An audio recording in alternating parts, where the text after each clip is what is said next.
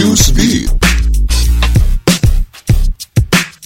Raja Malaysia membatalkan pemilu Sela di Sabah demi pencegahan virus COVID-19 di wilayahnya. Pihak kerajaan mengungkapkan proses pemilihan dihentikan demi mencegah peningkatan kasus infeksi dan tanggal barunya belum ditentukan.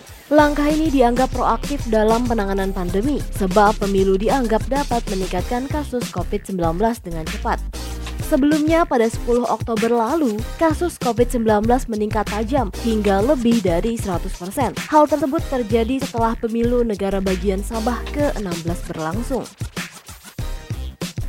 Waralaba toko musik legendaris asal Amerika Serikat, Tower Records, mengalihkan bisnisnya ke jejaring virtual setelah hampir semua cabang internasionalnya tutup karena bangkrut pada 2006 silam. Gerai virtual dibuka sejak akhir pekan kemarin. Toko ini pun menawarkan berbagai jenis musik seperti piringan hitam atau kaset dari berbagai negara. Tak hanya menjual produk musik, mereka juga menyajikan majalah digital. Bahkan mereka akan menyediakan kanal khusus bagi sederet musisi yang dapat tampil secara live virtual. Babak baru kehidupan dari karakter Tom and Jerry akan disajikan dalam film bergenre live action animasi.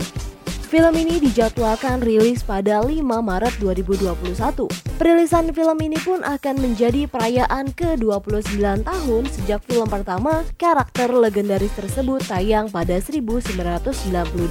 Film ini pun akan diramaikan oleh aktris Chloe Moretz. Film ini akan mengisahkan sepasang kucing dan tikus yang diusir dari rumah sang pemilik dan harus menemukan tempat tinggal baru.